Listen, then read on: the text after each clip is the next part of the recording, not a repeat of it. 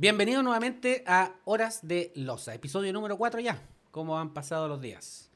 Vamos a conversar temas técnicos, no tan técnicos, alguna anécdota y un tema que sea un poquitito controversial para el final del podcast, así que atentos y quédense hasta el final. Como siempre aprovecho de pasar el dato de nuestras redes sociales, don. arroba en Instagram, arroba don.pollo.trujillo, arroba capitán.trujillo, en YouTube, Capitán Trujillo todo junto y en Spotify, Horas de Losa. ¿Papá?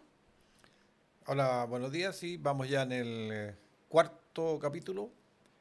Eh, hemos ido, estamos tratando de ir mejorando algunos términos. Eh, me llamó el otro día un amigo, me dijo que había que dar algunas explicaciones porque eran, eran términos muy técnicos para la gente que no es piloto.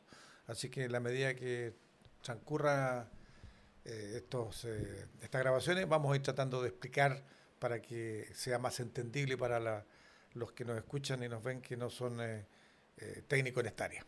O la otra es que pague el curso de piloto y así aprende. Además, pues ahí, le, ahí le promocionamos a, a, a CIP. A Center Chile, claro, obvio, siempre se puede. Aprovecho la oportunidad también para hacerle una mención a Full Service un colega que le gusta la mecánica y si es que alguno de ustedes colegas o no tan colegas quieren hacerse su mantención al auto o tienen algún problema, en Instagram arroba full-service.cl y la página web www.tallerfullservice.cl y les voy a dejar un link abajo en la descripción del video. Y también de mencionar a nuestro amigo y colega Sebastián, Así que si les interesan los podcasts que se tengan relación con la aviación, escuchen Café en Vuelo. Síganlo también en sus redes sociales, Instagram y tiene su canal de YouTube también. Aquí todos, todos aportamos para que sea la aviación un poco más entretenida.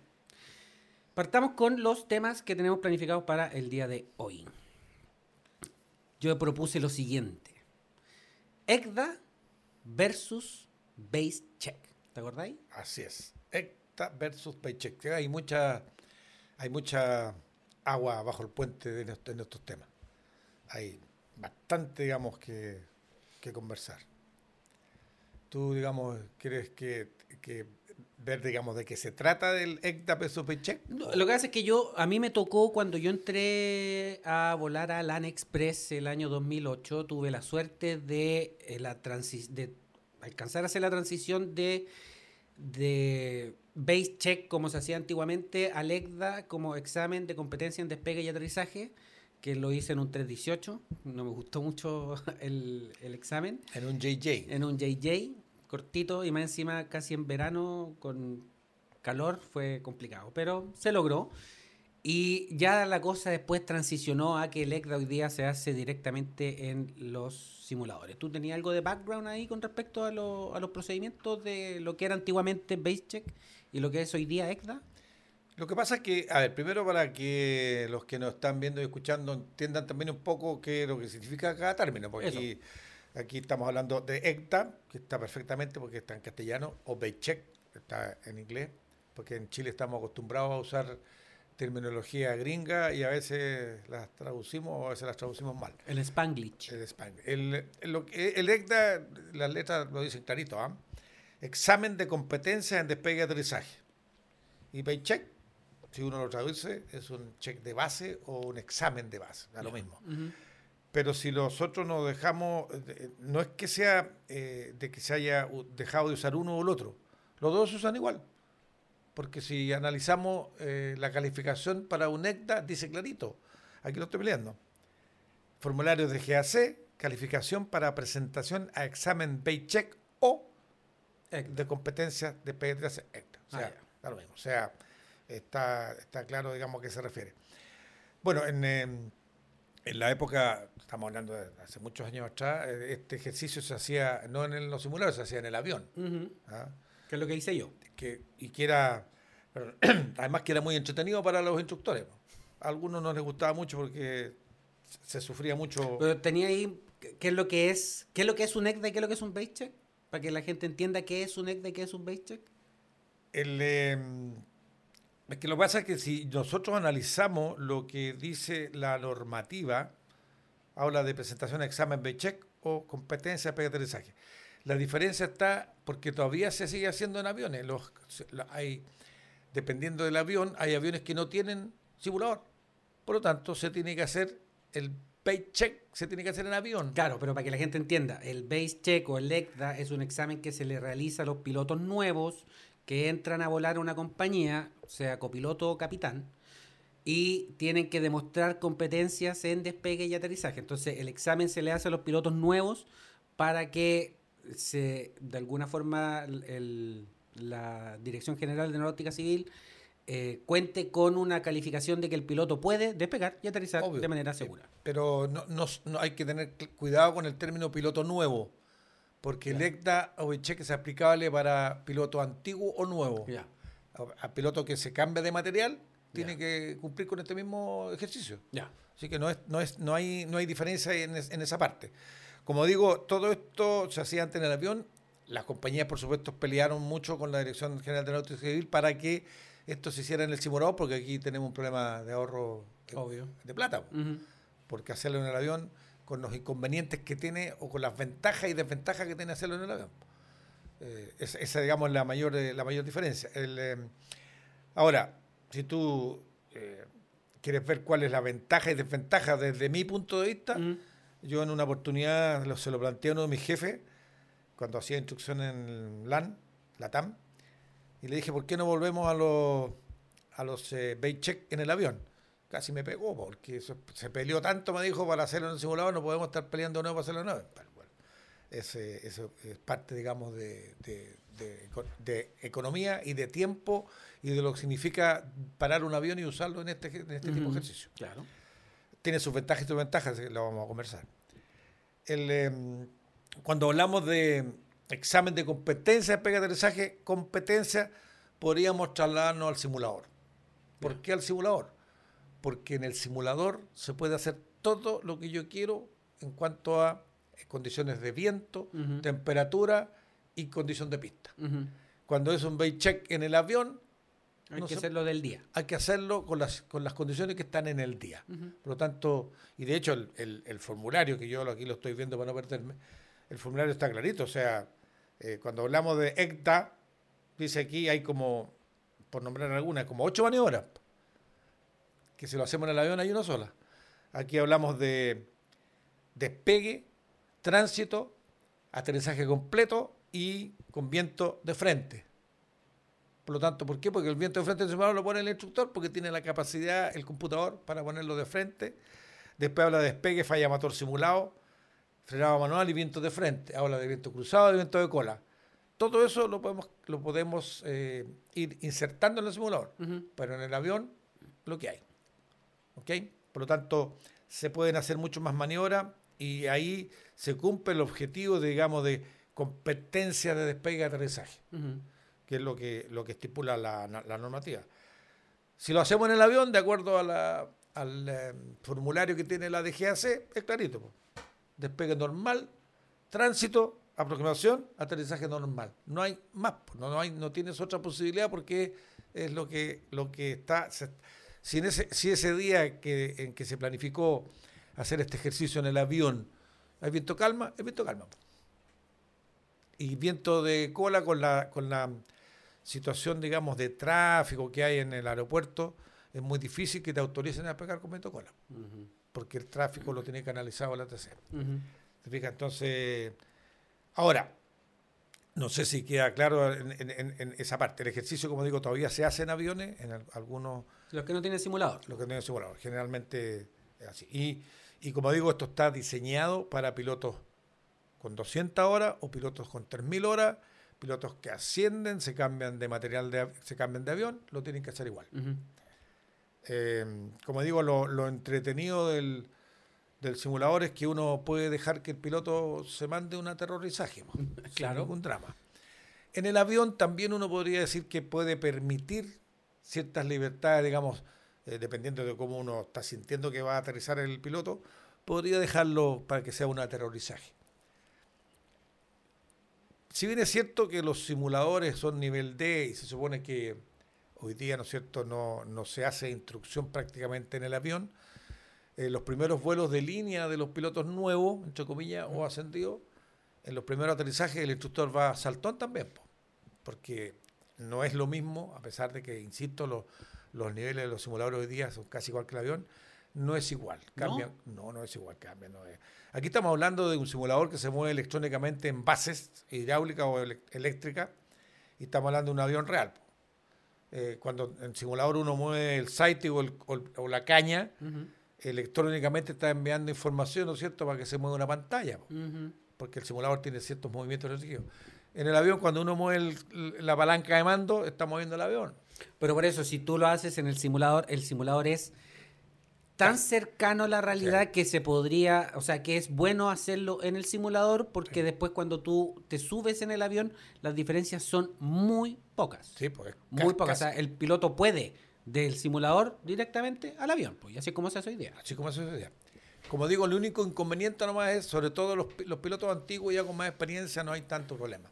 Aquí el, drama, entre comillas, se presenta cuando uno está con pilotos con poca experiencia. Mm y en los primeros turnos, en los primeros vuelos de línea, uno tiene que decirlo aquí porque a lo mejor hay algún pasajero que escuche, pues no se va a subir al avión porque hay un piloto, nuevo. Piloto nuevo en instrucción, pero el, el, el, instructor tiene que estar más atento, digamos, sobre todo cuando son, eh, cuando son nuevos y son los primeros vuelos. Claro, explicar también a la gente que no es piloto que cuando un piloto nuevo se sube al avión, va a otro piloto de seguridad en caso de arriba, así que siempre se cumplen con todas las normativas. Siempre se cumple con todas las normativas de seguridad, eso está más que claro y de hecho por eso que la DGAC cuando certifica los simuladores lo está certificando de acuerdo al nivel que tiene cada simulador.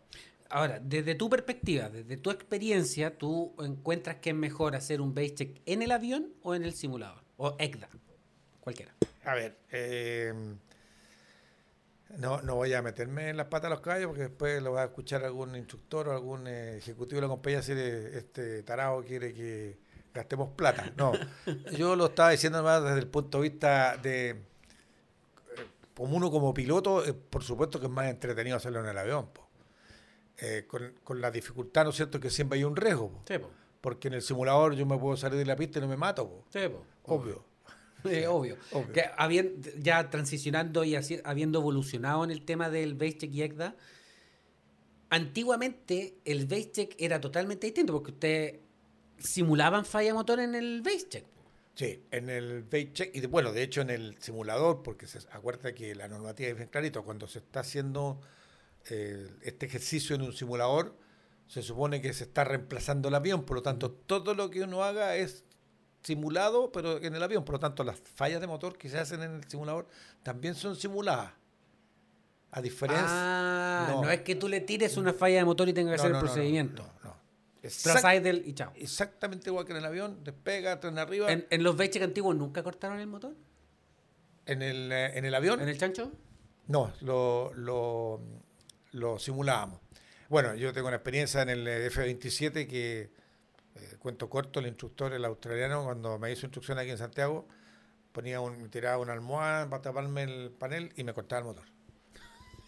Pero eso eso está hoy día está prohibido por la dirección la DGAC. en esa época se podía. Sí, por, sí, por supuesto que sí. Hay muchas cosas que se hacían antes porque la aviación era más como digo yo, más entretenida, no significa. Sí, pero es que había, había menos tráfico en Santiago, entonces podía ir hacer más cosas, había menos aviones volando.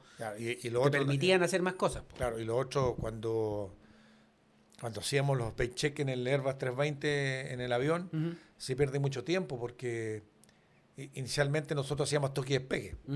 Y después la Dirección General de Aeronáutica sí lo prohibió porque dijo que no eran toque y despegue, eran maniobras de despegue y aterrizaje. Claro, no es toque y despegue. No era toque y despegue. Por lo tanto había que aterrizar y esperar el enfriamiento freno. Por lo tanto, entre un despegue y otro ya pasaban 15 a 20 minutos. Por lo tanto, en, una hora en el avión, con suerte, hacía tres aterrizajes. Con toque y despegue, hacía tiempo. Pero no cumplía con lo que el requisito de despegue eh, de aterrizaje completo. Entre comillas, pero bueno, pero eso era, era lo, lo, entretenido. Pero hoy día con el tráfico que hay es casi casi imposible hacerlo en Santiago. Tendría que hacerlo en otra, en otro aeropuerto. Y esa es la gracia, como digo yo, que tiene el, simulador.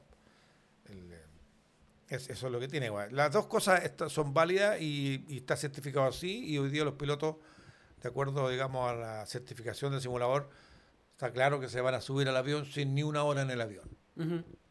Todo el mundo se sube a un avión sin ni una hora en el, en el avión. Esos son los pasajeros. No, pero cuando estás en instrucción como piloto, cuando volabas y tú el mentor, te subiste con cero horas al mentor, po. Ah, sí, Con un por instructor al lado. Sí, pero no, atrás. El instructor atrás. El instructor atrás. Y, y en el metro yo con una bolsita para el mareo, para los, para los vómitos, que, porque el 50% vomitábamos arriba del avión. Y de hecho, yo a alguien le contaba yo, llegó una vez un mentor a Puerto Montt, yo ya había mucho tiempo que no había volado. Tú te subes arriba, abres la carlinga del mentor y adentro hay un olor a vómito impresionante porque han pasado los aviones. ¿No los lavaban con, Sí, así sí, manguereados? pero igual se pasa. Uno abría la carlinga y decía, olor a vómito. Bueno, pero es- eso es lo que, la, la- como digo yo, la diferencia entre ECTA y Beichek, que, que es- está así, pero si uno lo analiza desde el punto de vista de, de qué, qué significa uno u otro, da lo mismo. Si la diferencia está en, en el, en el formato que dice maniobra en el avión y maniobra en el No, simulador. pero era más entretenido hacerlo en el avión. Obvio, por supuesto que es más entretenido porque está arriba de un avión. po. Sí, po. Yo tuve la suerte de poder hacer y éramos tres pilotos y teníamos que hacer bien tres despegues y tres aterrizajes. Mira, eh, eh, por eso digo, eh, esto es, eh, eh, es entretenido, pero tiene un riesgo. Yo voy a contarlo sin nombre, sí, pero en- despegando en un 737-200, despegamos, simulamos la falla motor y el primer oficial, que en instrucción, metió mal el- la pata. Y quedamos a los 500 p en 90 grados. Y yo le dije, suéltalo, yo lo tengo. Y que se quedó como agarrotado en, en- en Con los peda- pedales. los pedales, así que no, no fue fácil. El piloto que iba de seguridad atrás, por la ventanilla, casi se persinó, porque no sabía lo que estaba pasando adelante. Entonces, esos son los, los inconvenientes, digamos, en hacerlo en, eh, en el avión. Pero, insisto, se cumple con el objetivo para, que, para lo cual fue diseñado el tipo de simulador para ese avión, específicamente. Estupendo. ¿Algo más con respecto a ECDA versus Paycheck? No, El- sabemos, como te digo, de que mm, remachando un poco esto, cuando uno hace este ejercicio en el simulador, se tiene que sentar el instructor adelante, no atrás como instructor, porque está simulando el avión. Ya, Igual. ya, perfecto. Ya, segundo tema, que me lo preguntaron por WhatsApp. Tips para la Electrical Emergency Configuration. A ver, tip, tip, tip. Hay, bueno, hay muchos tips y muchas técnicas. eh, para que mm, la- las personas que nos están eh, viendo, ¿no es cierto? Para que entiendan un poco qué significa Emergency Electric Configuration. Es lo mismo que en una casa se cayeron los tapones por sobrecarga eléctrica y tenemos un motorcito a benzina. Un que- generador. un generador eh, chico, Mm. chiquitito, y que nos va a permitir eh, tener eh, cierta energía para la casa. Para que se entienda, ¿no es cierto? Para el refrigerador y la tele. Eh, yo diría más para la tele que el refrigerador, porque si hablamos de un motorcito de dos tiempos, no te da para el refrigerador, te da solamente para la tele. Pero aquí es muy parecido. El- en el avión, digamos, se perdió la energía eléctrica y el avión quedó en una, en una- en- en lo que se llama en una configuración de emergencia eléctrica. A eso se refiere el término. ¿Cuáles son los tips? Yo la verdad es que no, no hablaría de tips, yo, porque este, este concepto, se los digo mucho a los pilotos, sobre todo cuando están en instrucción, que en cualquier tipo de falla, lo primero es control del avión. Eso es lo principal. Y tener claro eh, por qué voy a tomar el control del avión. Porque aquí cuando, cuando, sobre todo en esta falla, que se apagan las pantallas, hasta que no cae la RAT, que vamos a explicar qué es lo que es la RAT, eh, no las recuperamos. Entonces, el, el efecto sorpresa grande y uno como que se ha friseado un par de segundos en, en hacerlo. Por eso siempre digo yo a los pilotos, asuman el control del avión, tengan claro qué está pasando, porque el avión siempre va a tener ala, motor y tiene palanca de mando, que es el sight. Por lo tanto, eso es, hay que mentalizarse en lo primero. O sea, no tengo autopilot, no tengo autotras, no tengo fly directo. Y con eso controlo avión. Y no Ahora, tenéis pantalla.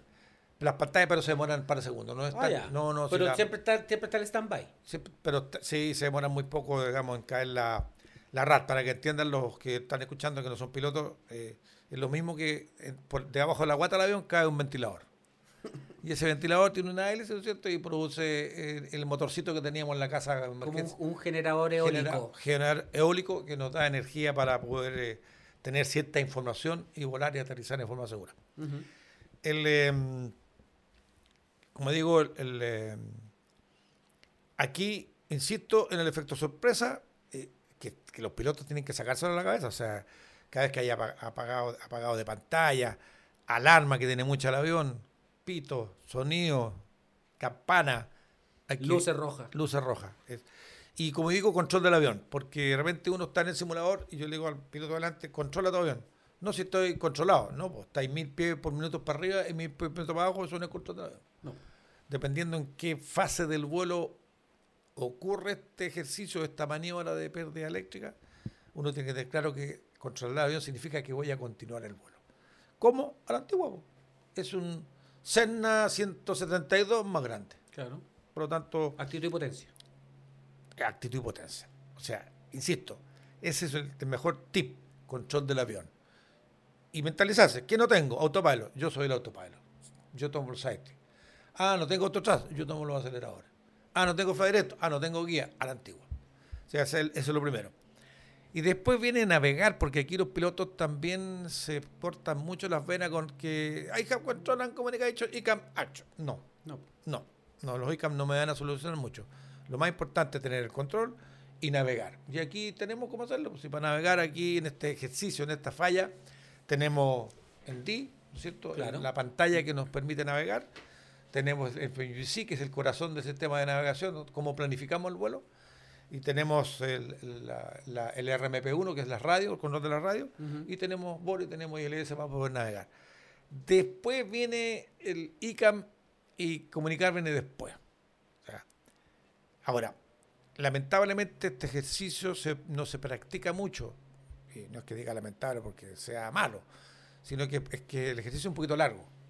Y también porque las probabilidades de que te ocurra un Obvio. Electrical Emergency Configuration son muy bajas. Muy baja porque acuérdate que cuando vamos a, a empezar a, a- a cumplir con los procedimientos que nos está entregando el sistema del ICAM. Lo primero dice echar a andar a la BU. Y si partió la, nuestra planta poder auxiliar, se acabó la emergencia hecho. No. No. Ahora, cuando uno lo practica, por supuesto que esa parte no, no, no, no anda.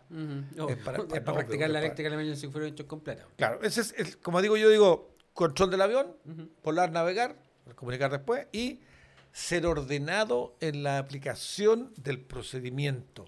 ¿Por qué? Porque aquí el, eh, el que va a hacer todo esto es el PM. Claro. Y todo pegado al lado izquierdo. Y dependiendo, ¿no es cierto? Y, bueno, aquí está claro que el que esté a la derecha es el que va a hacer el trabajo, yo diría no tan más pesado, sino que el trabajo de pasar lista y de eh, aplicar bien el, el uso del famoso summary. Claro, pero tú cuando tú te quedas en una Electrical Emergency Configuration te queda solo la mitad del avión encendido. Sí. O sea, todo lo que tenga que ser planificación y todo eso tiene que ir desde el lado izquierdo. Entonces el pilot monitoring, que está Tiene- sentado al lado derecho, Correcto. se tiene que casi que parar, encaramar a planificar en el MCDU, Ahora, para que entiendan también, Roberto acaba de usar el término pilot monitoring, el PM. yo le llamo PM, Policía Militar, es el que, el que va monitoreando porque no puede volar el avión. Eh, y como digo, ser ordenado en la aplicación y además el summary, porque si no aplican el procedimiento del el resumen, digamos, del summary para este tipo de falla, se empiezan a complicar. Y para eso hay que ser ordenado. Y otro aspecto a considerar de que el que hace todo y el que hace el briefing es el pilot monitor, el PM, porque no, no se puede entregar el control del avión en este ejercicio. Y también, digamos, como considerando, ¿no? Como tip, acordarse que lo- los controles de vuelo, los flaps y los slats van a bajar en forma lenta para que eh, recordarle al pilot fly que el que está ya con el maní, tiene como dos maní despiertos nomás, está tratando de volarlo a, a manito, tiene que el PM recordarle que estos controles van a bajar lento para que se anticipe la configuración. Cuando bajemos el tren de aterrizaje, el avión va a quedar en ley directa, va a tener que usar el, el- el estabilizador en forma manual. No hay autocall-out y mm, solamente acumulador a través de los, del, eh, acumula- los- los fre- la presión del acumulador. No hay steering al aterrizar, no hay control de robo de nariz Y lo otro importante que se asusta mucho los pilotos cuando aterrizan con esta falla que se le apagan las pantallas. Obvio. Si la, por la, RAT deja de funcionar. la RAT dejó de funcionar porque estamos a menos de 100 nudos de velocidad, por lo Ujú. tanto. Pero como digo yo, no es que hayan tip. Para mí el, para mí el tip más importante es control del avión y la navegación. Porque los Inicialmente, ¿cómo podrías llevar la navegación si no tienes pantallas? Estás haciendo una salida que hoy día casi todas las salidas son RNAV, GNSS.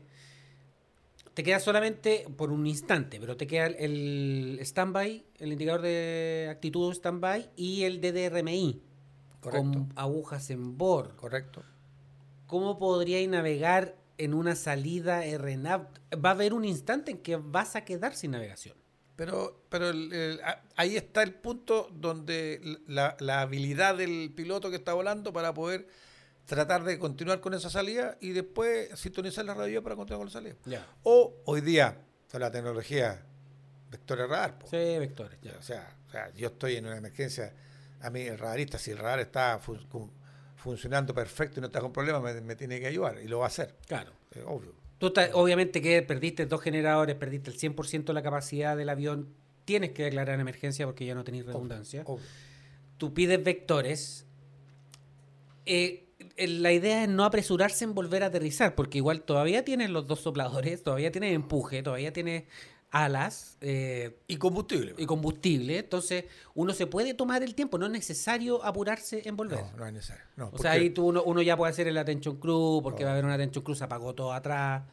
Los apuros, insisto, y lo hemos conversado, conducen al perjudique, a los errores. Sí. Por eso es que no hay que apurarse. Yo, yo te voy a contar cuando yo hice el curso de este avión, que me tocó de mi partner Alfonso el Ponchito Rustagle.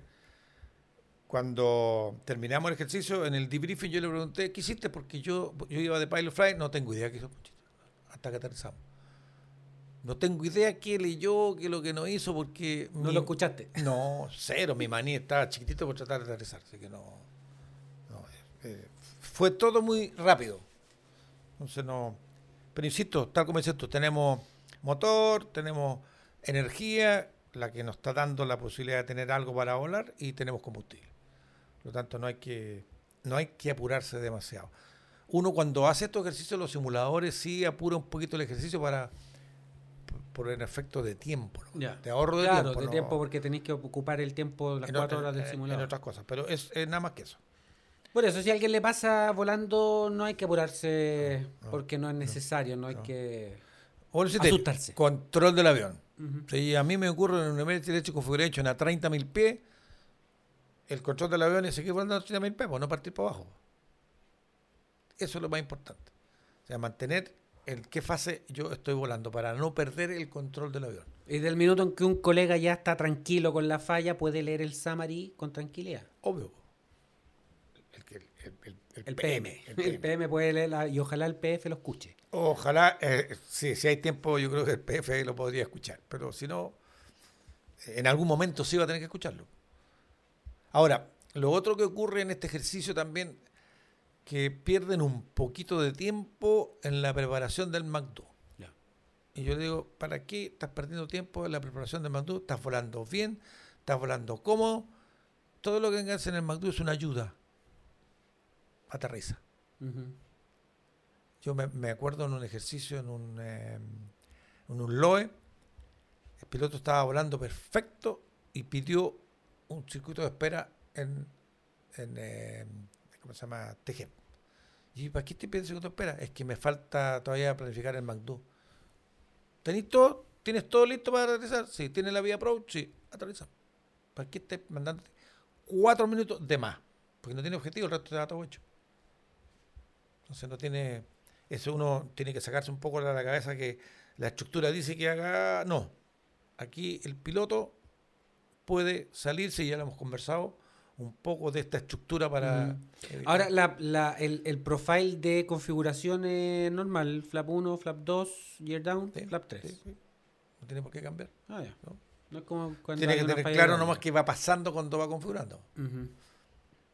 Y si el tiempo lo permite, ahí tú revisas la ley directa, porque cuando baje el tren te va a salir. Lo más probable es que aquí no haya tiempo para la directa, excepto que la haya revisado mucho antes. Ya. ¿sí? Porque cuando yo baje el tren ya en la directa me queda muy poco para aterrizar, por lo tanto no es recomendable estarla revisando en, ese- en, en esa fase del vuelo. Ahora, si tú despegaste, por ejemplo, sobre el máximo de landing weight, de- del peso de aterrizaje, y quieres gastar un poco más de combustible para que estés más cercano al landing weight, sí podría hacer tu tiempo, tomarte tu tiempo y, y revisar todo lo que quieras revisar. Bueno, aquí estamos ya en, en- en, eh, tú pusiste un ejemplo eh, bastante crítico, digamos, por- porque acordarse que la, la- el, el overweight landing en este avión, eh, como no podemos, no tiene sistema para vaciado de combustible. Habría que quemar combustible, pero aquí sabemos, ¿no es cierto?, que podemos aterrizar con overweight landing dadas dadas las situaciones que, que estamos viviendo en, este- en ese momento. Y después se le pondrá nota al avión nomás. Claro. Si finalmente cuando uno aterriza con over- landing es porque hay que hacer algo después, un- Una cartilla que le tiene que hacer mantenimiento. después, digamos, del aterrizaje por mantenimiento. Ya, perfecto. Eso es Electrical Emergency. Ojalá don Luis quede contento con la pregunta que me hizo. Lo otro, en, Si, si no, que me llame. en caso de doble ADR 1 y 3, el capitán, ¿debería pasar el control o volar con el standby instrument? A ver. La verdad es que no es eh, muy cómodo volar con el stand-by porque el stand-by no está derecho de, de nuestra vista en el avión. Ujú. Stand-by está un poquito a la derecha, es más chico. Eh, el piloto tiene la potestad, si quiere hacerlo, lo puede hacer. No se está saliendo de ningún parámetro que esté afectando la seguridad. Ya. Pero la verdad es que yo, en los años que llevo volando el avión y en, la- en las veces que hemos hecho ese ejercicio volar, jamás un piloto ha volado con el stand-by para ¿No? No, ¿Nunca? No, Ah, no, no, o sea, eh, para, para eso está el, el, el PM, po. O sea, volvemos al mismo caso del MTB con la diferencia, digamos, de lo que yo tengo o no tengo en, en cuanto a instrumentos. Por lo tanto, no es necesario. Yo la verdad es que no, no.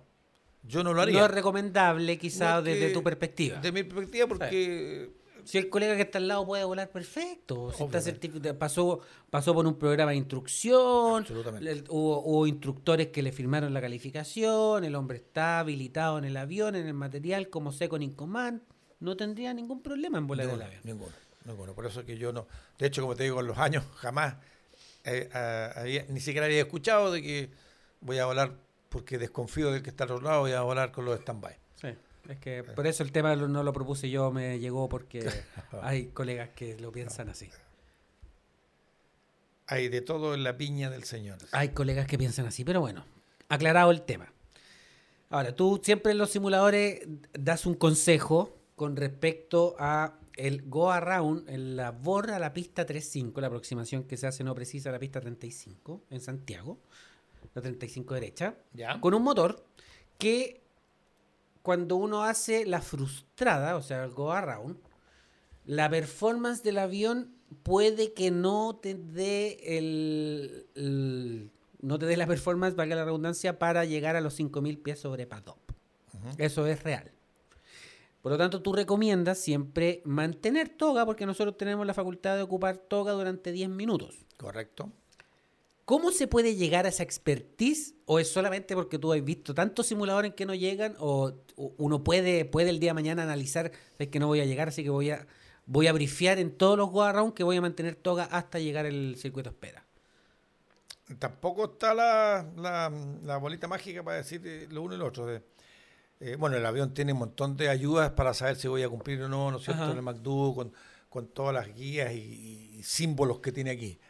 Pero para evitarte ese problema, yo siempre le sugiero, porque le- estamos trabajando ¿no es cierto? en, en área terminal Santiago, estamos haciendo, sobre todo ocurre cuando estamos haciendo aproximaciones con un motor y con mucho peso. Eh, lo que yo he visto en los simuladores, con, de hecho, perdón, con pesos superiores a 65 toneladas, ¿Ya? yo les recomiendo a los pilotos en el, en el plan de vuelo secundario planificar la engine out seat, la salida, digamos, para falla motor de esa otra pista, ¿Ya? para tenerla bajo la maca. Y yo voy viendo si voy a cumplir o no cumplir en, en paddock con los 5.000 pies.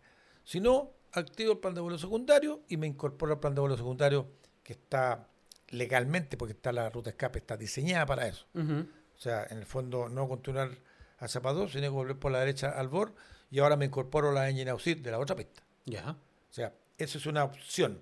Pero para poder hacer eso tienes que estar autorizado para poder hacer eso. Es que lo, ten- lo ten- lo tendría que pedir. Claro, tenés que pedir primero a la. TC que Obvio. no te va a que- dar para llegar a PADOP. Además que, perdón, tú estás, eh, tú ya declaraste emergencia con tu Mayday, Mayday, Mayday, por lo tanto, en cuanto al tráfico no va a haber problema de que tú puedas cambiar esa opción.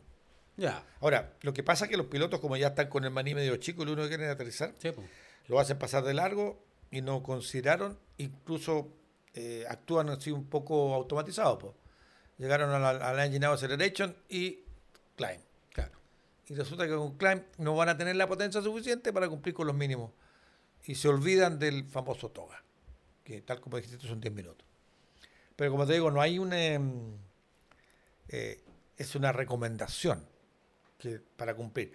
De hecho, eh, yo te lo cuento porque Aerolíneas Argentina, hace muchos años, cuando tenían el chanchito eh, y venían a Chile, aprovechaban un tiempo y probaban esta engine en el avión Ya. simulando la falla motor, para ver si se cumplía, si se cumplían con los parámetros que estaban diseñados. Yo lo veo por experiencia, o sea, eh, uno trabaja con pesos más o menos aproximados cuando uno está llegando a Santiago. Por lo tanto, no le vamos a poner 70 toneladas, porque estamos ahí sí que no van a cumplir ni llorando con los mínimos con la falla motor. Pero Ya, entonces uno podría planificar. Yo, yo personalmente sí, ya sé, porque tú me lo dijiste, no es porque yo lo haya averiguado ni tenga un, un expertise tan alto como para darme cuenta que no va a llegar a PADOP, simplemente porque tú me diste el consejo y así lo hago. Uno podría modificar en el MCDU, en la fase de Go Around, la Engine Out Acceleration a 5000. obvio. O sea, ni siquiera modificarla, tú la, la puedes tener en el secundario. Ya. Al tener en el secundario y, y tú no estás cumpliendo porque el tiempo que vas a tener para replanificarla es muy corto. No, sí, yo me refiero a la Engine Out Acceleration en el MCU en la fase de Go Around.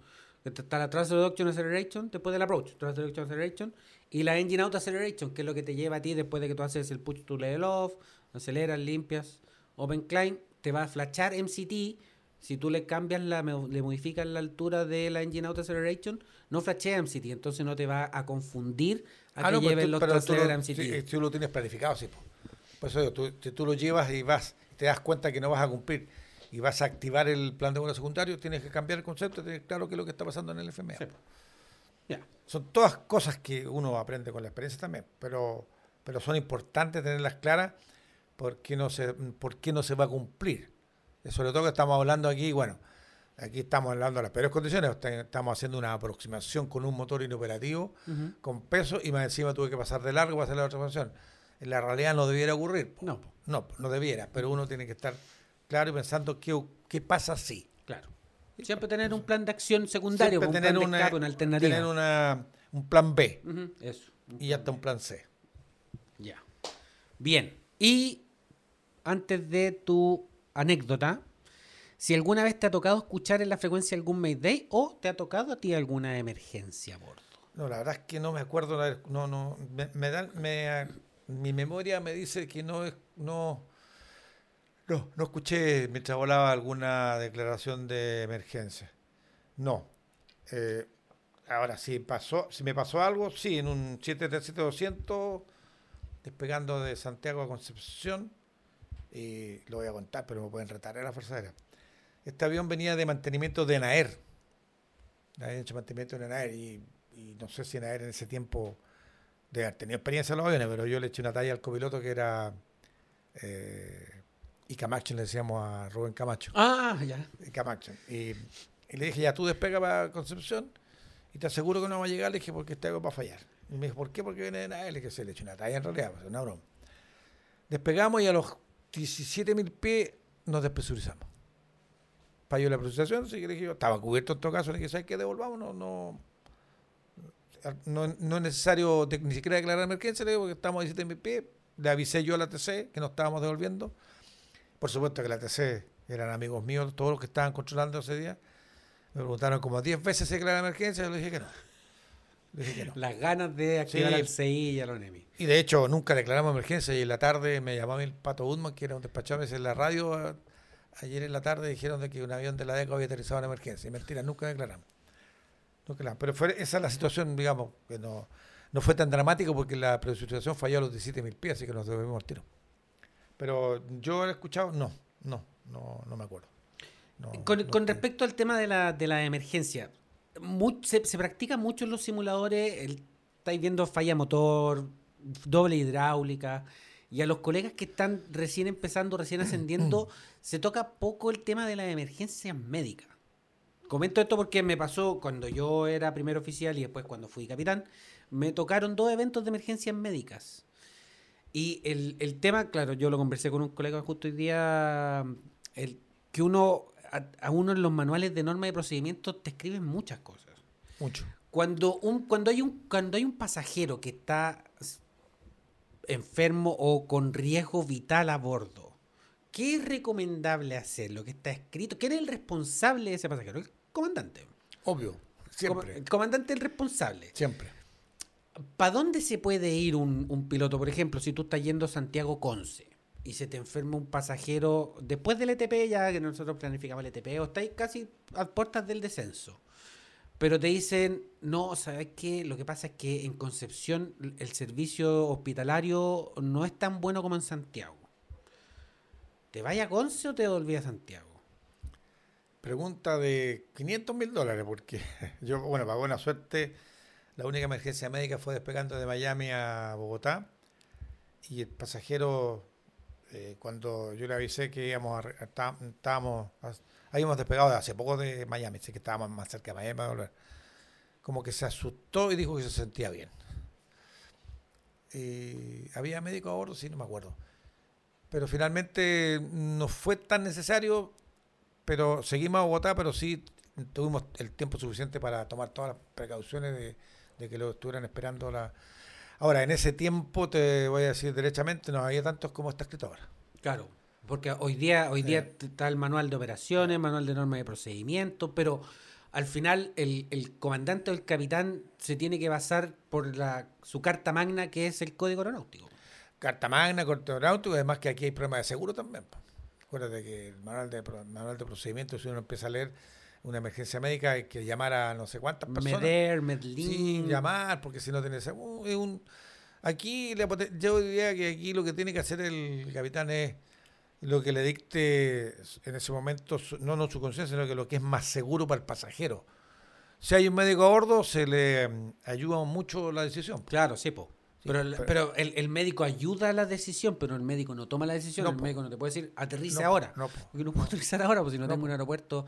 Ahora, si tú te vas, por ejemplo, al manual de norma de procedimiento, el médico te dice, aterrice ahora. Sí, pero es que a mí me escribieron un listado de aeropuertos de alternativa médica. Sí. Y el aeropuerto que tengo acá al lado no está dentro de ese listado de alternativa médica. Entonces, sí, pero es que el pasajero se va a morir. Ya, me voy para allá entonces. Claro, el problema está que aquí la decisión está basada en lo que te va a ocurrir después si es que se muere. En el fondo, Pero que si, se- a ver, si el pasajero se muere a bordo, el responsable eres tú. obvio, Si el pasajero se muere abajo, igual eres responsable. po. pero se muere abajo en el avión. po. No, abajo ya en, en el aeropuerto. Eh, no estoy muy seguro que, que dirá ahí la parte legal. Tendría que preguntarle a un abogado. Porque, Ya, sí, eso, eso ya es un tema más legal. Obvio, sí, pues estamos, si, ese, si ese es el punto. Nosotros trajimos un pasajero, yo estaba en la Fuerza en Tunote, era un japonés de Coyhaique, Bortomón, Santiago, y lo único que me pedían a mí es que el pasajero se bajara vivo en el grupo 10 en Los Cerrillos. Y el médico se preocupó de eso. Se si se murió en el camino de Los Cerrillos al hospital, ya la Fuerza Aérea no responde. Así, A, a mí me, a mí me simple. tocó una vez en el 320 cuando era primer oficial volar con un ex jefe, con el flaco, eh, que llevamos un pasajero eh, desahuciado a Punta Arena. Que el pasajero necesitaba llegar a morirse a Punta Arena, que por favor llegáramos con el pasajero para que se Pero muriera ahí en pero Punta está Arena. autorizado el Está autorizado, todo, ten- todo. iba con camilla, Ah, ya, con ya, médico, con apoyo, con todo. Y todo firmadito. Y todo firmado, sí. Igual nosotros nos fuimos, me acuerdo en ese minuto, era un vuelo puntanero nocturno, fuimos revisando el manual de operaciones, qué es lo que se hacía en caso de deceso a bordo.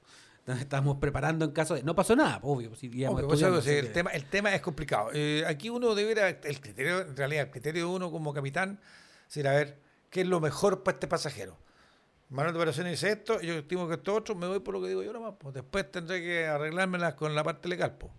Obvio. O con operaciones, si es O que con operaciones, operaciones, te claro. cuestiona la Obvio, decisión. Obvio, obvio. Si la Pero- cosa es que el pasajero la- se baje vivo. Obvio, por eso digo, no es- no es- el tema es complicado. Y- el tema es que si estás sin médico a bordo, es la tripulación de cabina la que tiene que hacer el, el- el- el análisis del pasajero. Sí, pues, sí, pues, el tema es complicado. Y, y a uno cuando asciende no le cuentan mucho. Uno No, pues. aprende Green Plus Blue, Green Plus Hielo, eh, fallas acá, fallas para allá, enciende motor. Y esta parte no se toca. Porque a mí me tocó la suerte que justo antes del ascenso, en mi casi mi último vuelo a Miami, me tocó una emergencia médica. Y yo declaré emergencia, me me me emergencia médica y nos fuimos a Lima. Y después me tocó una urgencia médica yendo a Antofagasta, que lo único que hicimos fue pedir una, hacer el descenso más rápido y pedimos una, una ambulancia la Río. El tema es complicado desde el punto de vista legal. Ese, ese es el tema. Y, y el código aeronáutico lo remache. Sí, pues. Y bueno, anécdota. Anécdota, ya. Estamos, ¿Cómo estamos? Mucho- Estamos, está bien, estamos bien, la cámara está prendida, sí. No, que dale, el, ¿no? el tiempo digo yo porque eh, este, yo no lo llamo anécdota, yo esto le llamo una historia interesante. Es como todas las cosas, digamos, que la- las leyes, todo lo que prescribe después de ocurrido tantos años. Este fue un vuelo que, mirando el Learjet ahí, creo que está la última historia con el Learjet para cambiarlo después. eh, eh, un vuelo que hicimos a, a la base aérea de La Joya en Perú, al sur de Perú. Se lo podría regalar a Don Anciani. No, ¿No? está- de hecho, me, me mandó el Che Curvelo el otro día una foto ¿Sí? y está- ya la están armando en el museo. Esto tiene que ver eh, lo que se le ocurre a uno de repente en, en los post almuerzos, los casinos. ¿ah? Estaba yo en el servicio aerofotogramétrico en este avión y estábamos después de almuerzo, creo que fue. Pero en todo caso fue cinco petes. Ah, ya. No, no, esta Siempre- idea, siempre legal. La fue, no, la, la idea fue sana. Est- Estaba, digamos, estaba desarrollando el Mundial de Fútbol, el 11, el- creo que era el décimo primero. En- esto fue en junio del año 78 en Argentina. Y Perú tenía un equipazo, en realidad. ¿eh? Perú tenía un equipazo. Incluso había ahí, yo siempre me acuerdo al famoso Teófilo Cuilla, que era un jugador, pero extraordinario. Y se estaba jugando su clasificación, pues tenía un, como digo, Chile no estaba participando en todo caso. Entonces me ocurrió ahí, a, no sé, yo estaba ahí, no me acuerdo con quién estaba, le dije yo, pero propongámosle a mi coronel Castro, que era el jefe del SAF, el domingo juega Perú, se juega la clasificación porque ya había empatado un partido y había ganado otro, y, creo que jugaba, déjame acordarme aquí, eh, había había ganado a Escocia y había empatado con Países Bajos, y le tocaba jugar con Irán. Entonces le dije yo a mi coronel, fuimos a hablar con él, ¿qué pasa si nos sobrevolamos la base de la joya para tomar fotos? Que son siempre los mitos que hay. Estamos hablando hace 40 años atrás, pues, o sea, hoy día con los drones y con toda la tecnología, Con Google Earth sacáis una. no hay mucho que decir. Entonces había mucho misterio y mucho mito con respecto a qué tenían los peruanos en ese tiempo. Además las relaciones no eran muy buenas. De hecho, los peruanos también supimos después que se metían debajo de los aviones comerciales y a Chile y tomaban fotos de las bases nuestras en el norte. Y, le gustó al coronel Castro, dijo, voy a, vamos, a- llamó al general Forné, que era, eh, estaba a cargo del comando combate en ese tiempo, que era muy de la pinta don el señor Forné, digamos, que en paz descanse. Ya dijo, me gustó, yo tengo una reunión con don Gustavo y les cuento. Ya, pues nos llamó al día siguiente y dijo el, general Lee está de acuerdo que se haga el ejercicio el día domingo. Ah, hasta ahí nomás no llegó el entusiasmo porque uno parte entusiasmado porque uno es choro. po. Pero cuando te dice que hay que hacerlo, uno como que, ah, Tengo esta idea. Ah, buena, hágala. Ah. haga- ya. Y bueno, eh, como digo, el, el- el plazo era muy, muy acotado. ¿ah? Eh, Perú y Irán jugaban el domingo a las cuarto para las cuatro para sacar el horario. Y nosotros se nos ocurrió nomás, no que éramos muy estratégicos ni tácticos, se nos ocurrió, pasemos a los 20 minutos del primer tiempo. Por si Perú va perdiendo, todavía queda la mitad del primer tiempo y la mitad del segundo. ¿En qué sentido queda tiempo? Porque se suponía, ¿no es cierto?, que los, si los chilenos estábamos viendo los partidos por televisión, los peruanos No estaban en vivo, ahí estaban en el estadio. en el estadio. Entonces dijimos aquí aprovechemos que los radaristas van a estar preocupados del partido. no Ya, pues así que eh, lo planificamos. se- le- los aviones estaban con matrícula civil. Se le borró la matrícula a uno, al Eco Charlie Oscar. El Eco Charlie, Eco Charlie Papa quedó con, con matrícula porque ellos después despegaron también eh, como elemento distractor en, en Iquique. Bueno, aquí, bueno, tu mamá no me creyó mucho. Tu mamá está embarazada, estaba esperándote a ti. Y yo tuve que mentirle aquí porque no se podía contar esto. Y, planificamos entonces la salida el día domingo. Porque de- básicamente fue una misión de espionaje. Absolutamente, o sea, sí fue. O sea, no hay- eh, bueno, yo de hecho volé con, eh, cuando, como volé tanto tiempo en LAN Perú y me tocaron a, a pilotos alumnos que habían sido de la Fuerza Aérea Peruana, siempre nos echábamos tallas. Yo les preguntaba por la joya y un copiloto una vez, capitán, no se haga el hit, si usted sabe dónde está, pues me decía, yo no le conté nada. Tú le sacaste fotos, de hecho. Claro, entonces despegamos el domingo, a todo esto salimos sin uniforme, sin nada, sin documentos, solo dejamos todo en el casino del SAF. Sin nada, o sea, Porque es porque si los derribaban no los cualquier, podían bajo cualquier circunstancia preferíamos salir. Llegamos a Iquique y estaba justo la escuela de aviación allá en instrucción, siempre se iban en el invierno a volar allá. Y nos preguntaron, ¿y ustedes qué hacen de civil? La chiva siempre, el servicio de aerofotométrico es una, unidad muy especial y no necesitaban dar uniforme, o sea, total, para tomar fotos Eran paisas para eran paisas. Y de hecho no se dieron ni cuenta que el avión no tenía matrícula. Y cargamos combustible en Iquique.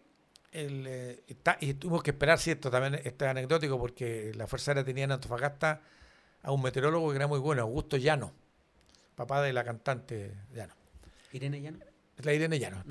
Y este Augusto Llano era bueno para la fiesta, pero era un excelente metrólogo, espectacular. Entonces nosotros dijimos, necesitamos que nos haga un briefing para saber a qué niveles vamos a condensar o no, para hacer el- para la pasada más baja, para no condensar.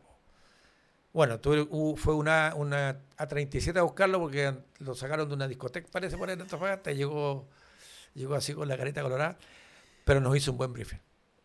Se cumplió exactamente lo que nos dijo. Bueno, nosotros despegamos, despegó el otro avión, el Eco Charlie Papa, que iba a ir a, a sobrevolar el límite con Bolivia y Perú como elemento distractor. No sé si serviría o no mucho, pero esa fue la idea. Despegamos de Iquique, nos fuimos a 50 pies por el agua hasta San Juan.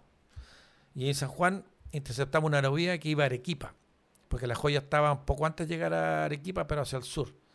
Entonces dijimos, nosotros vamos a interceptar la aerovía por si ven algún trazo los amigos peruanos en el radar para ver que un avión que va en la, en la aerovía. Bueno, en este vuelo, entre paréntesis, nos acompañó el, el fotógrafo que llevábamos nosotros, era el sargento Campo, el ruso Campo, que era un excelente fotógrafo, era muy profesional. Y acompa- no me acuerdo el otro, porque eran dos. Que Y- Más encima, esto es una época en que la foto que sacaba ahí era la foto que quedaba, no era una cámara digital que podía No, sacar un millón de fotos. no, no. Tenía la foto y después Y, revelarla. la- y era la, la pasada sobre la, la base de la guaya. O sea, no, no era pasar y después nos salió de vámonos, no. Y nos acompañó también eh, eh, Alfonso Anfosi, no me acuerdo si era teniente o capitán, que había cerrado el aire y por razón de enfermedad después quedó, hizo un curso de intérprete militar, era muy bueno el, el- el Alfonso. Él nos acompañó también en el vuelo. Bueno, despegamos y hasta 50 pesos el agua. En San Juan ascendimos a 30.000 creo que fue el...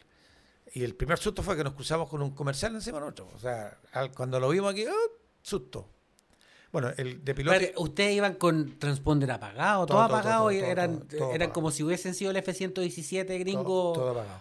todo apagado. El- el avión invisible. el avión era blanco porque no era muy invisible tampoco. Y era de piloto el coronel Héctor Castro, que era mi jefe en el SAF, que es uno de los buenos jefes que tuve yo. Yo iba, yo iba de copiloto y navegante, a cargo, digamos, de la navegación. No era muy difícil tampoco porque la hicimos con inercial. Bueno, llegamos, ya nos cruzamos con el avión comercial ahí, nos dio harto susto, no poquito. Y seguimos, y ya cuando tuvimos la joya a la vista, pasamos. eh, de hecho, nunca me olvidé del el grito que nos, que nos mandó el ruso Campo. ¡Poco más a la derecha! Porque el consumidor había mirando que estábamos quedando corridos. Alcanzamos a corregir y pasamos. Ahora, pasamos, tomamos la foto y ahí descendimos al 090 a territorio boliviano.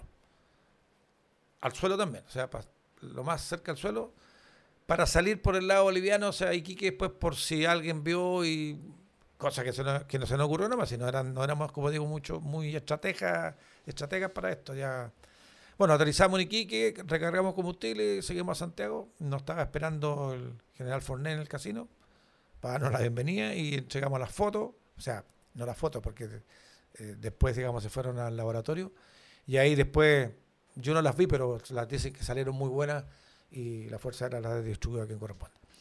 Lo más importante aquí no es tanto, digamos, de que logramos un objetivo, sino lo más importante es que no hubo conflicto con Perú. Porque sabemos que un conflicto bélico con los vecinos, sea cual sea, eh, las consecuencias son graves. Así que, para buena suerte, esto quedó en la historia nomás y- y se cumplió el objetivo, digamos, de que, digamos, que se tenía una foto de la base aérea La Joya, que era el mito que tenía la Fuerza Aérea. ¿Y De qué había? ah, ¿Qué había? parece que había una 37. Ah, ya. Ahora, había una carretera por el lado de la joya y cuentan los turistas que si tú pasabas allá y te pillaban con una máquina fotográfica te metían preso al tiro. Así, así decían los, los, los- los- digamos, la, la- la gente que, que pudo contarnos. Pero bueno, pero gracias a esto después nos sentimos en el SAP con la libertad de hacer varias medidas más. Pues fuimos al lado argentino también, tomamos fotos, ahí sí que no pedimos permiso a nadie. Cosa de irresponsable nomás. Pues. Se creían James Bond. Y el chico Anciani también. pues. Sí, también eh, anduvimos por ahí con el chico Anciani haciendo tonteras. Pero ese, eso está en la historia, digamos, de, de- de que se hizo. Como te digo, hoy día, no sé, pues, con la tecnología que hay, tal como dices tú, no necesitas ir a tomar fotos. No, o sea, no, ¿para si Todo está- el mundo puede sacar una foto. Bueno, pero si no, y si estáis de aliado con los gringos, te pueden pasar la foto completita. Pues, sí, Es como un, capitán que todavía vuela en una línea aérea que le decía a los copilotos argentinos que volaban acá que se agacharan cuando pasaban por Iquique y Antofagasta. Ah, para, que, sí. no- para que no viera los F5. Ah. agáchate, agáchate, no voy a mirar porque tú eres, eres el enemigo. Claro, no, por eso hoy día la tecnología, pero en- estamos, insisto, estamos hablando del año 78, o sea, 88, 98, 2008, 40 y algo. 43, pues si cumplí 43 hace 40, un par de empate, semanas. 43, tú da, 43 años. eh, justamente eh, era, era eso, digamos, lo que, y lo que valía. Ah, Era lo que había. Por las eso que yo. tonteras que se hacían antes cuando no estaba todo escrito. Eh, sí, pues, sí, o sea, sí. Y se pueden seguir haciendo nomás, pero hay, hay riesgos de por medio. Ya, cerremos con el último tema que no sé si es que es tan controversial o no, pero eh, ¿qué opinas tú del uso de las redes sociales durante el turnaround en la cockpit preparation? A ver, eh, primero que nada, hay que, hay que tener claro que hoy día el uso de las redes sociales tiene, ya estuve mirando ahí eh, para tener una información nomás de, la, de las estadísticas, o sea, son miles de millones de, de- de o sea, hoy día Todo es red social. todo es red social, Todo. sea Facebook, WhatsApp, YouTube, FB, Messenger, Instagram, qué cosas que a veces ni siquiera las entiendo. Musical. Entonces, eh, y bueno, el, el, eh, la verdad es que la- el uso de las redes sociales ya tiene, tiene muchas ventajas y desventajas también. Pero si tú me preguntas en el turnaround o en la cabina, yo lo prohibiría. Ya. Sea, de hecho, le costó el ascenso a un alumno mío porque este se sentaba y tú también, pues tú, eres- Sí, tú pues. también eres esclavo de las redes sociales. Sí. Estábamos dentro del simulador y estaba con el celular. Dice, no, pues, te entraste al simulador y apágalo. Entraste a la cabina y apágalo, apágalo. O sea, y si estás haciendo un turnaround, tampoco es bueno tener el celular. Préndelo cuando tú realmente lo necesitas, a lo mejor para tener una información con la jefatura en Santiago, no sé, pues ahí préndelo y... Pero úsalo para eso. Ahora, de repente también no es bueno, porque yo he sabido que hay pilotos por ahí que van carreteando y tienen un alguna aviso de alguna fallita de algún equipo y empiezan a llamar al jefe en el taxeo para ver si pueden seguir. O sea, no, o sea, es- no es necesario usar el teléfono para tomar decisiones de capitán, pero lo usan. O sea, realmente hacen mal uso de. Sí. eh, Pero yo- el, el tema es que hoy día el mundo está globalizado a las redes sociales. Entonces, claro, tú dices, sí, yo lo prohibiría. Es como un poco extremo. es que, es que- yo lo normaría. Ah, yo no lo normaría, porque si lo normaría ya le estamos dando la, eh, la, la- usemos el término chileno, la punta a que lo usen. Por eso digo, tú me dices, ¿en el turnaround o en el copy? No, pues no deberías usarlo porque te va a afectar en el trabajo que estás haciendo. Está bien aterrizado, pero yo estoy haciendo un turnaround donde necesito estar libre de la mano del celular. Obvio, sí. Entonces, pero se podría, por ejemplo, desde mi perspectiva, podría, ya, no, no es, eh, es, una, es una idea tonta.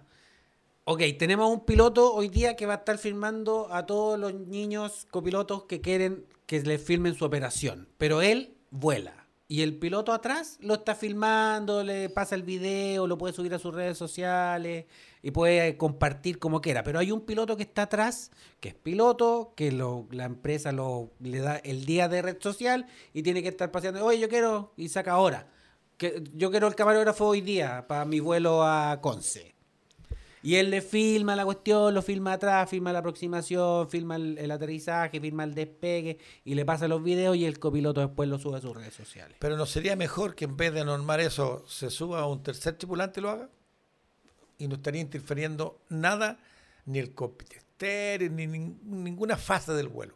Es que si no es piloto no puede entrar al cockpit. po. Pero te puede pedir autorización, si para todo se puede pedir Sí, autorización. po, obvio, no, sí. Si el manual de operaciones tenía estipulado de que Eh, y- y- incluso y- los y- directores obvio, podían entrar. Y puede ser un piloto también, pues.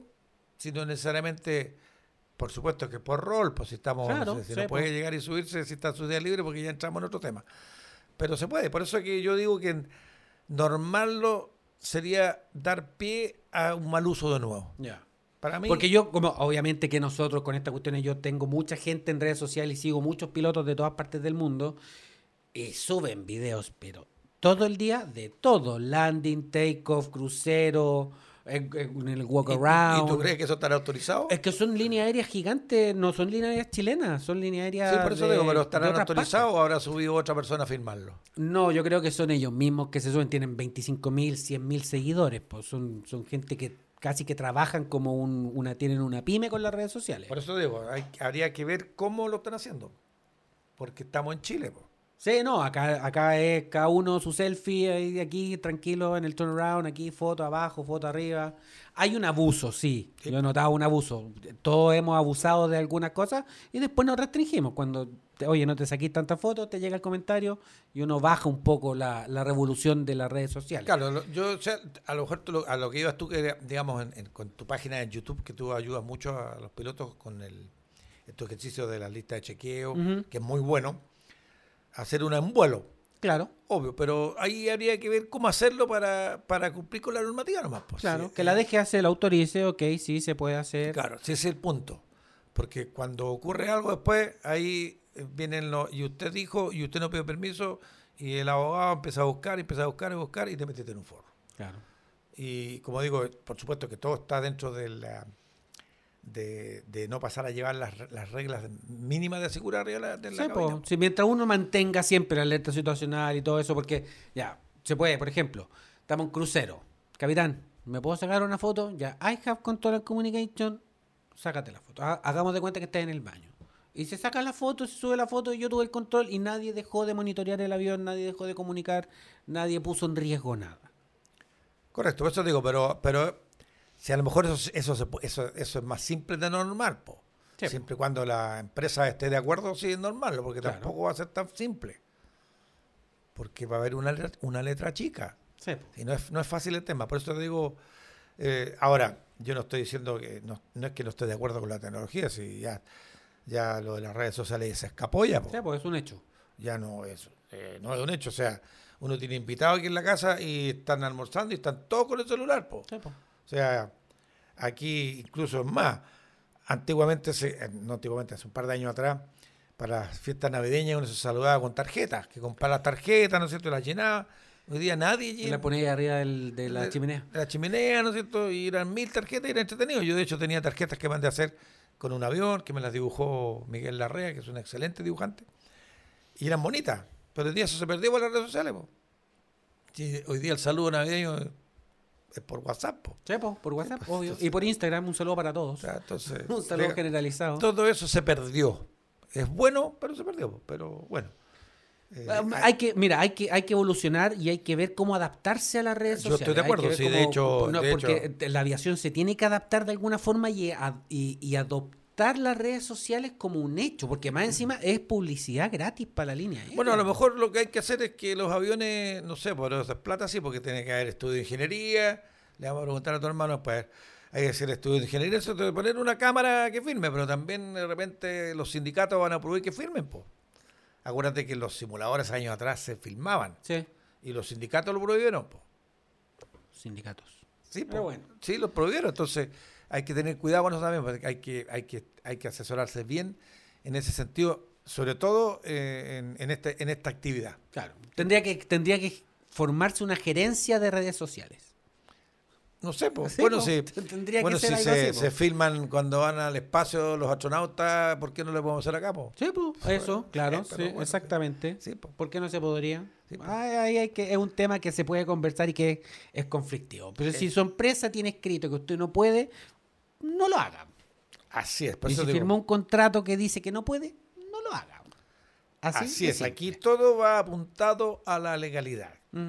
Todo, no hay nada que no esté con letra chica y que esté y sea revisado por un abogado. Pero bueno, ha sido largo el día de hoy. Así que muchas gracias por escucharnos nuevamente. Episodio 4. Síganos en nuestras redes sociales: Instagram, arroba don.pollo.trujillo, arroba capitán.trujillo, YouTube, Capitán Trujillo todo junto y en Spotify, Horas de Loza. Recuerden contactar a Full Service si es que quieren hacer la mantención de sus autos o si es que tienen alguna panita que le quieran sacar. Va el colega directamente a su casa a solucionárselo y si se tiene que llevar el auto, se lo lleva él. Así que full disponibilidad para eso. Y también escuchen a Café en Vuelo a Sebastián, que tiene entrevistas muy buenas y espero que pronto te pueda entrevistar a ti. Eso quedó pendiente. Así que, Sebastián, ya sabes ya. Así que, en todo caso, los links de las redes sociales y del taller también los voy a dejar abajo en la descripción. Muchas gracias, papá. Bueno, gracias también por escucharnos. Eh, eh, síganos viendo y escuchando porque a medida que hacemos estos programas eh, empiezan a aparecer en la mente, que ya se me está achicando un poquito, pero muchas historias y anécdotas de tantos años en aviación. Por lo tanto, me he ido acordando y voy anotando para eh, irlas contando, unas más amenas que otras. A lo mejor algunas no, pero yo las considero que son entretenidas. Y tengo varias más guardadas. Incluso les dejo la pregunta aquí a los pilotos jóvenes, si alguna vez volaron con nulo. Ese es para otro tema de otra reunión. ADF, ya. Así es, así que la próxima también quiero, vamos a ver si es que tocamos temas de ovnis. Estén atentos para el próximo capítulo. Muchas gracias por escuchar y suscríbanse. Hasta la próxima. Nos vemos.